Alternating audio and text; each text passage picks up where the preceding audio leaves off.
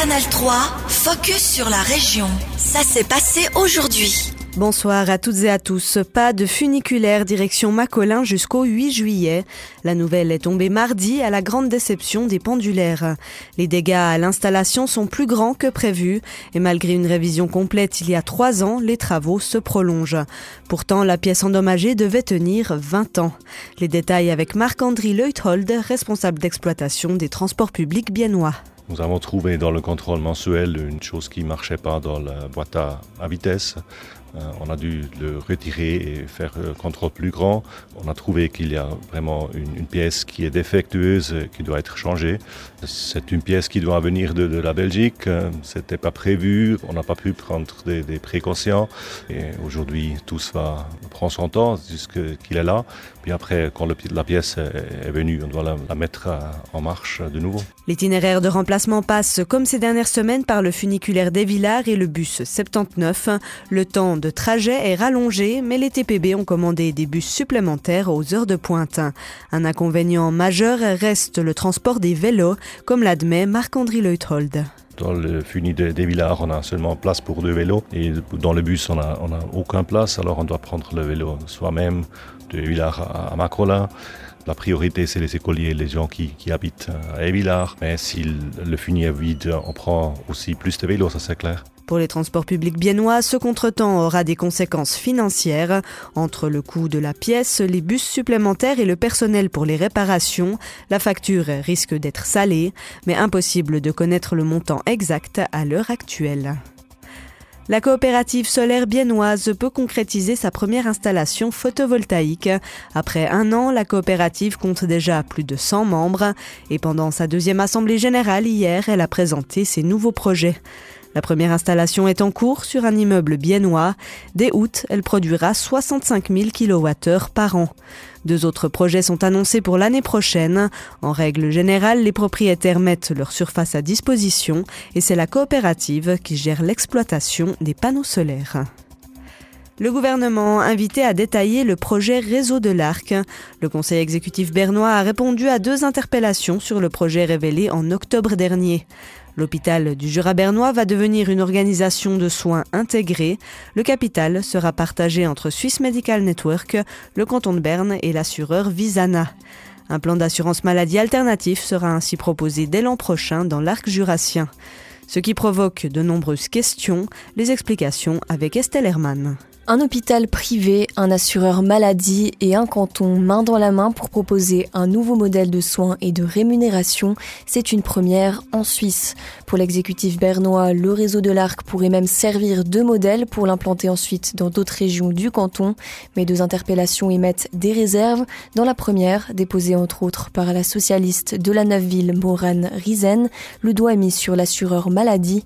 Comment garantir la qualité des soins pour les personnes qui ne sont pas assurées chez Visana.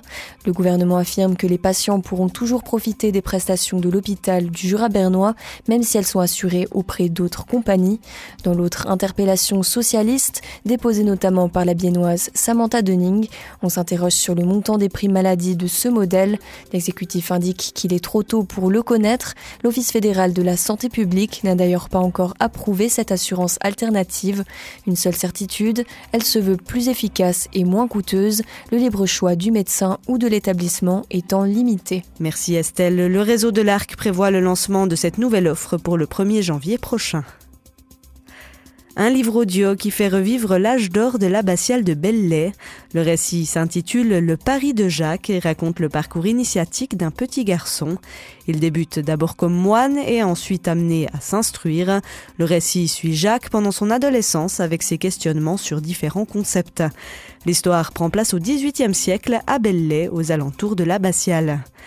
Ce livre audio a été le fruit d'un travail de groupe, mais l'idée initiale vient d'Antoine Leroy, auteur biennois. Il explique d'où lui est venue cette idée au micro de Rosa Ikni. Elle est venue de, de l'inspiration.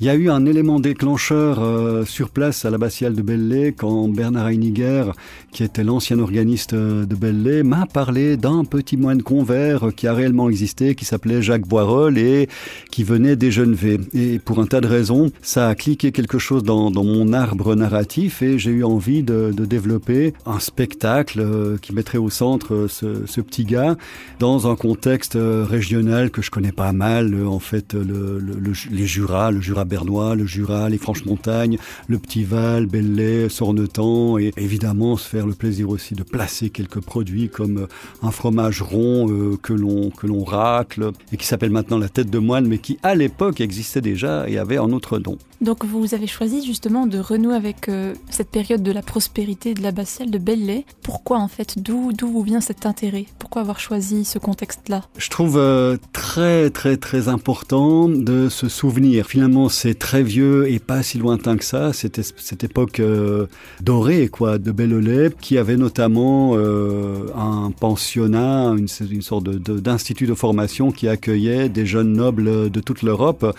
Donc c'est pas rien, quoi. Ça dit quelque chose de, de tout ce qui n'est pas révélé ou d'une autre manière de tout ce qui demeure caché avec euh, toutes les strates, toutes les couches comme ça euh, d'histoire, euh, de personnages, de lutte et, et aussi de, de, succès et de réussite qui, qui sont, qui sont de, de chez nous et dont on peut quelque part revendiquer de moins pas la, la paternité mais au moins l'héritage. À travers ce livre, quel public est-ce que vous avez envie de viser?